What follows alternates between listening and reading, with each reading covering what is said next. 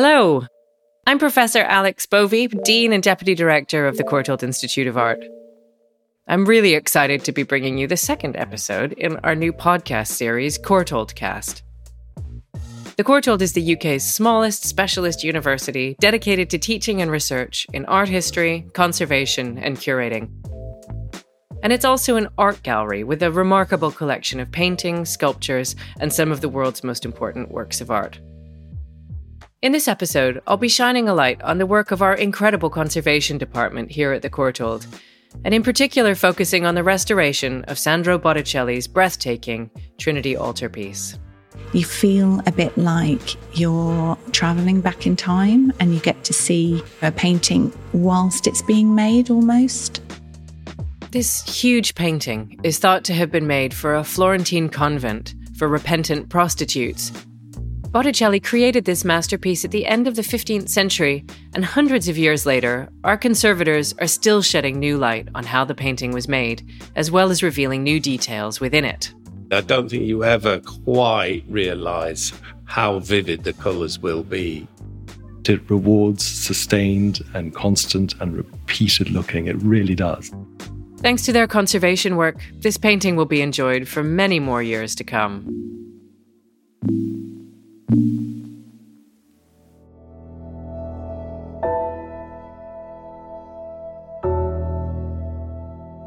You're probably familiar with the name Sandro Botticelli, and probably even more familiar with some of his iconic images. Take the birth of Venus, for example, with the gloriously naked Venus being delivered to shore in a clamshell. It's got to be one of the most famous paintings of all time. Botticelli was a celebrated artist in his own day, almost half a millennia ago, but in the centuries following his death, his name fell almost into obscurity. In the 19th century, a group of artists known as the Pre Raphaelites rediscovered his work and propelled it back into art history's Hall of Fame. Botticelli's most famous paintings depict serene mythological scenes. They're archetypal Renaissance images.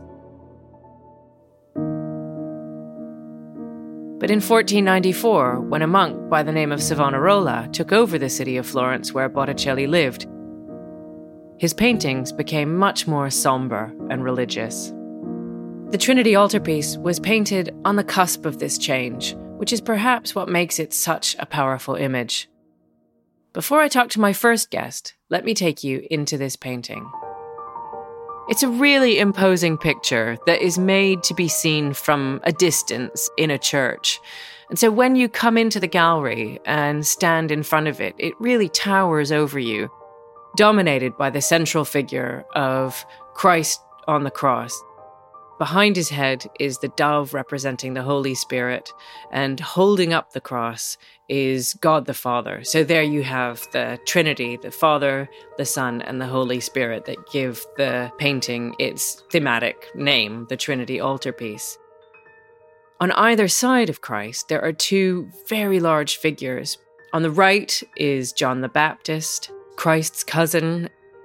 And he's also the patron saint of the city of Florence, where the picture was made and in which it lived for most of its life. And on the left is Mary Magdalene, an associate of Christ and generally regarded as the kind of iconic penitent.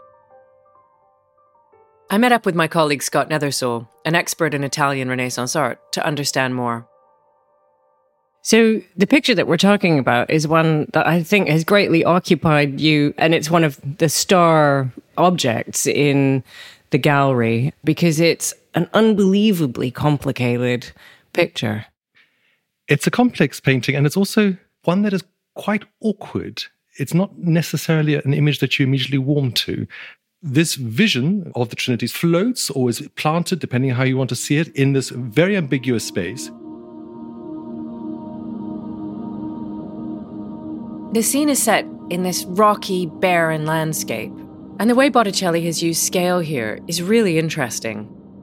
Awkward disjunctions of scale and of space is what makes it such an arresting image, but at the same stage, what uh, makes it quite an awkward image when you first see it. The scalar shifts are really fascinating to watch viewers in the gallery trying to navigate as well, because it's an enormous, imposing altarpiece painted for a pretty substantial church, wasn't it? We're almost certain we know the church that it comes from, but the church that it was, uh, that we almost certain it came from, is a single space with a beamed ceiling. You walk in under the nuns' choir. And it seems to have been on the back wall, in fact, of the chapel. So you, can imagine a single church without aisles, and then a, a, main altar chapel that comes off it at the far end, with an altar on the back wall of that. And it seems to have covered that sitting underneath an, an arched window. This altarpiece must have made such an impact as you entered that huge holy space, reverberant with songs of worship. I imagine it must have been quite a moving spiritual experience for those nuns to worship beneath Botticelli's painting, their eyes turned to gaze upon the Holy Trinity by Mary Magdalene herself. Who is you know, holding up her hands in a gesture of prayer, guiding you towards a kind of meditative engagement. I know you've thought a lot about what the Magdalene is doing here, Mary Magdalene, and I wonder if you can explain a little more about who she is, what her relationship is to Christ, and why the nuns might have wanted her in their picture. These nuns are particularly interesting. The church that we think it came from was St. Elizabeth de la Convertite, St. Elizabeth of the Converts, so named because many of the nuns seem to have been formerly prostitutes who repented of their sins and took the veil. The Magdalene, although she's not described as a prostitute, in the Bible, she's described as a peccatrice, as a sinner.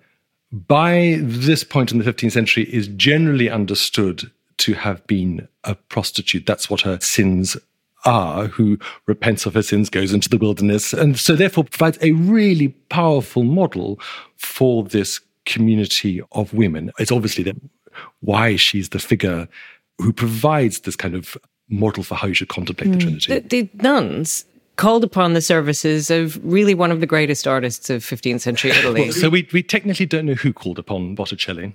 The nuns, from what we do know from the documentary record, are extremely poor. They at times seem to be starving. Uh, and what actually makes this painting so very, very interesting is that it's one of the few records from Renaissance Italy of the visual culture of the impoverished, the visual culture of the excluded and marginalized. So much of Renaissance painting is made for courts or made for uh, wealthy patrons, or it is very, very rare to get a window into the visual culture of the marginalized, as these women seem to have been. So, this painting offers us rare insight into the spiritual lives of women who live right on the margins of Renaissance Florentine culture. And it makes me wonder how did one of Italy's most celebrated painters come to paint such an elaborate masterpiece for a group of impoverished women? So, it's unlikely that they would, in their own right, have had the money to commission something like this. It seems likely that some external patron, some external body in some way is involved in actually commissioning Botticelli. One can really only speculate about who determined the imagery on the yes. panel. Yeah, yeah, ex- except it seems so relevant to the women. Absolutely, yeah. This painting always takes our visitors by surprise with its imposing scale and intriguing subject matter. But the painting hanging in the gallery today is quite different than the one that arrived many years ago. And that's thanks to our chief conservator, Graeme Barraclough. When the Courtauld Gallery was closed for renovation back in 2020, Graeme took the opportunity to restore this extraordinary painting. Not only did he return the colours to how they probably looked 500 years ago, but he discovered some surprising new details too. So, Graeme, can you say a little about the condition that it was in until recently? There were many problems with the picture, and the closure of the gallery really allowed the opportunity and time to really focus on the, the full conservation. One of the issues with it was it had a very yellowed varnish, so it was obscuring a lot of the colours and details within the picture. A lot of the painting was quite damaged and covered in layers of brown So you lost a, a sense of sharpness. I mean, Christ's body was a very, I think, quite acid green because of the varnish that had covered it. What's it like to start to uncover the 15th century surface from underneath the accrued varnish layers from subsequent centuries?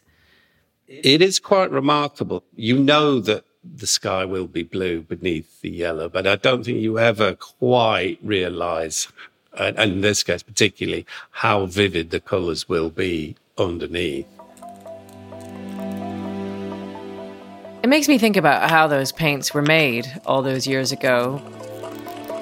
Probably by Botticelli, or more likely, his studio assistants, grinding up precious pigments into oil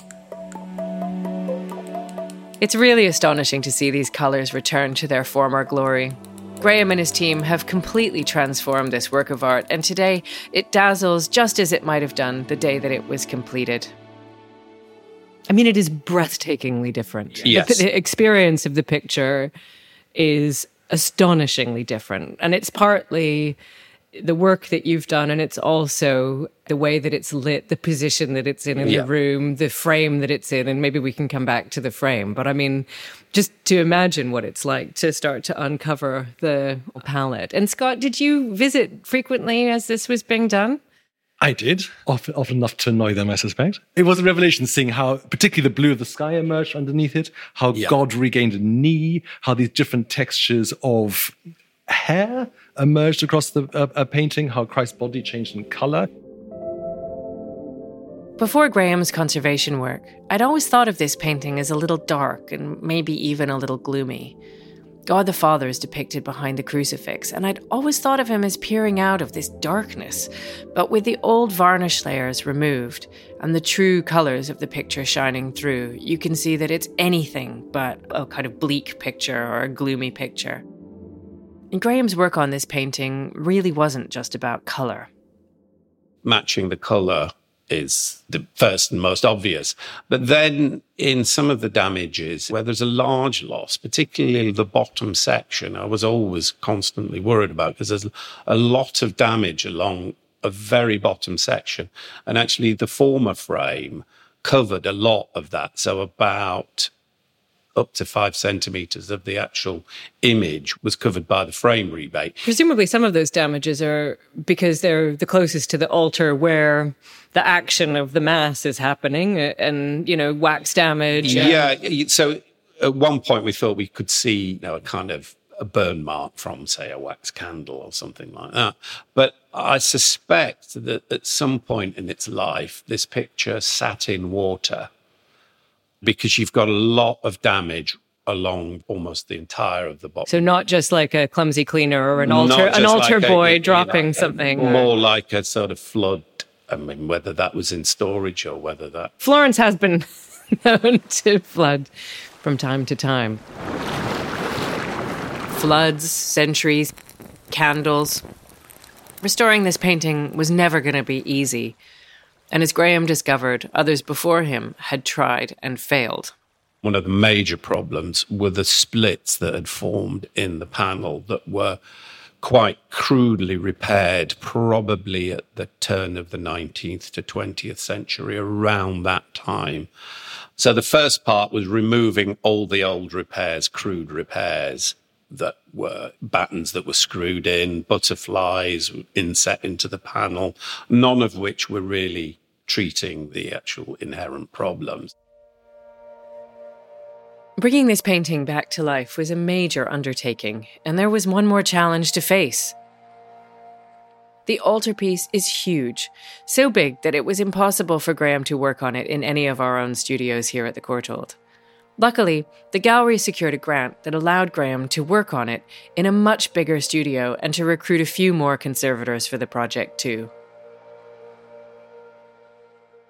So I was fortunate enough to be able to use the National Gallery Conservation Studios and also the grant paid for two very prominent panel conservators, one from the Prado, and one formerly of the Met, that did the structural work that was necessary on the back of the, the work. I always imagine the, the studios at the National Gallery as feeling like the wings of a substantial West End theatre, you know? Like they're very spacious. They're very spacious. Big enough to move a picture like this. And presumably it had to lay face down for a period of time while you were doing the work?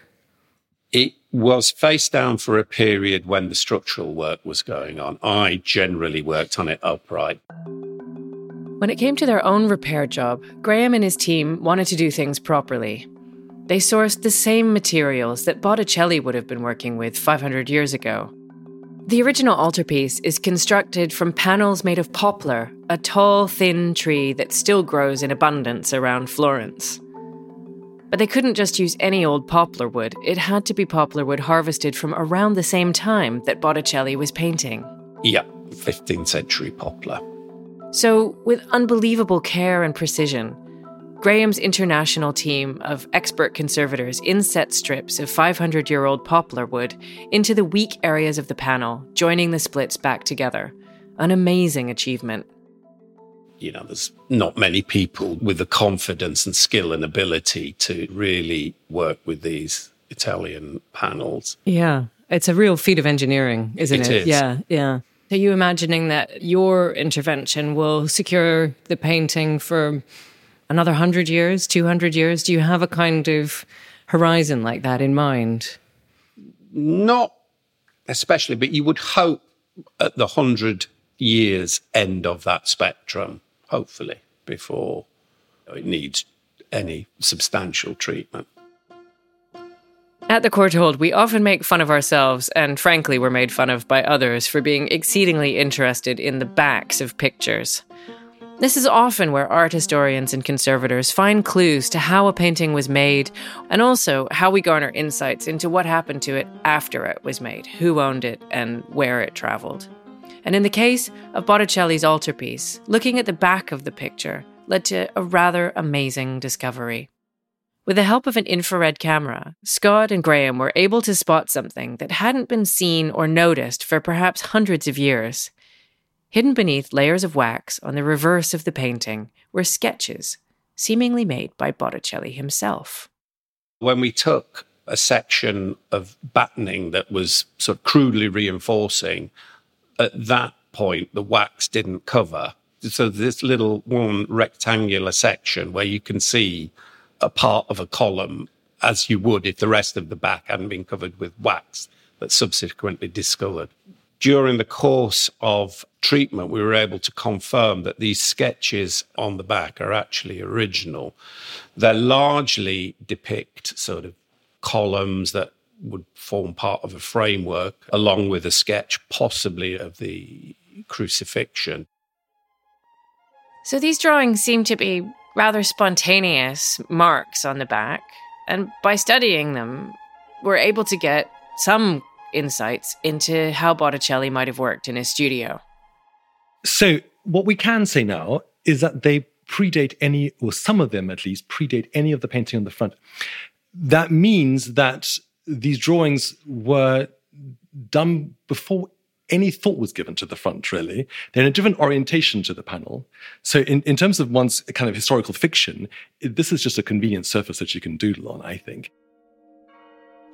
I can imagine Botticelli standing in front of this huge wooden panel, and he's about to undertake a hugely ambitious project. But first, he wants to work a few things out. So he uh, makes little sketches on the back, and he's working out the scale and the composition and how he thinks it's going to be framed, and just playing around with a few ideas. I mean, some of the more worked out drawings that are for architectural elements are presumably working out something. And one of the fantasies is that it might be for a frame or the like. But others, one's about tracing around someone's hand, others for crosses. There's some kind of inscription that we can't make out. But I think this is just a convenient surface on the side of the room that you Yeah, can yeah, that you can write on and draw on. And it's and that's not that unusual. I mean, you do see that Sure. quite often in the 15th century. Yeah. That it's just I mean, paper's not that common. You use the whatever you can write on. This discovery shows that no matter how old or well known a work of art might be, there's always something new that we can learn about it. And in this case, it was the application of technology, and more specifically, infrared imaging, that was able to shed light on the artwork and the artist. This use of technology to understand and restore a painting is something that's fascinated artists and conservators alike. Last year, the Courtauld commissioned sound artist Julie Rose Bower to interview one of our own conservators about her work with infrared imaging, as well as recording the sound of that process. Here's a snippet from that interview.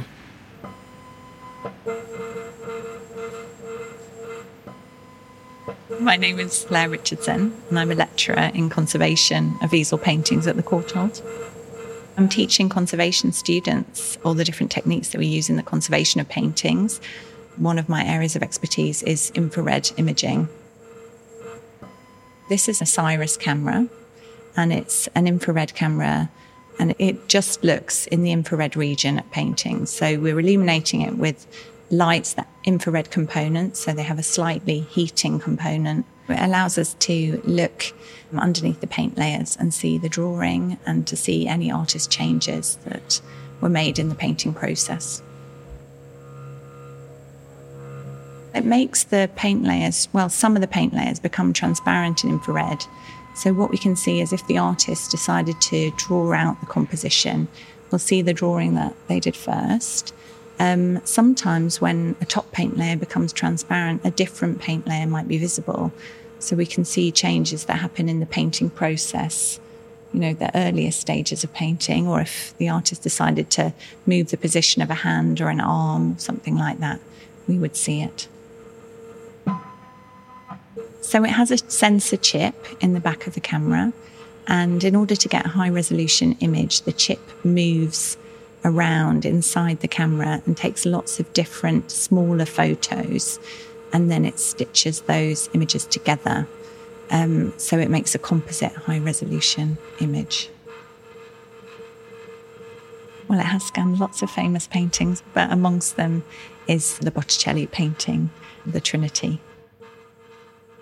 The exciting thing about that painting was that there's loads of beautiful drawing. So, first of all, we saw the beautiful drawing, and then we saw that there were elements that were drawn that were never painted.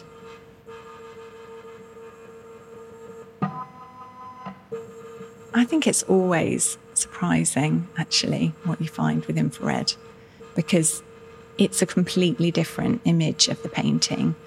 And it's showing you this different stage. And so you feel a bit like you're traveling back in time and you get to see, you know, a painting whilst it's being made almost rather than when it's been finished. Yeah, it's really exciting because I'm always watching the overall view because I want to see that the capture is complete. And it's really tempting to want to zoom in, but I never do because if you do, the camera sometimes gets upset and it slows down. So you have to be really patient and not try and fiddle with a zooming in or out or anything like that. Just wait for it to complete it. I want to press my nose up against the screen really and um, see what's being revealed. But you have to wait to the end.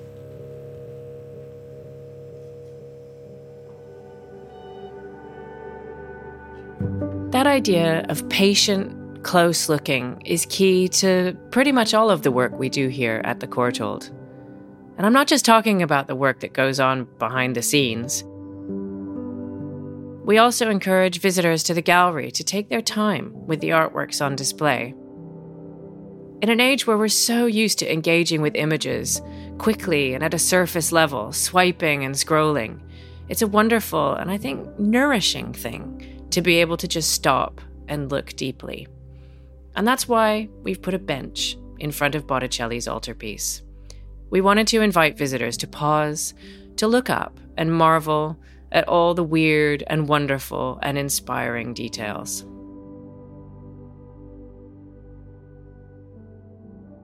One of the things I never get tired of in this painting is a wonderful little detail.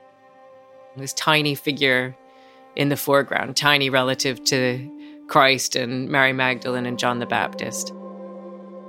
He's holding in his hand a fish, and a string has been run through it so that it looks a little bit like he's carrying a handbag made out of some very fleshy lipped fish, like a carp or something.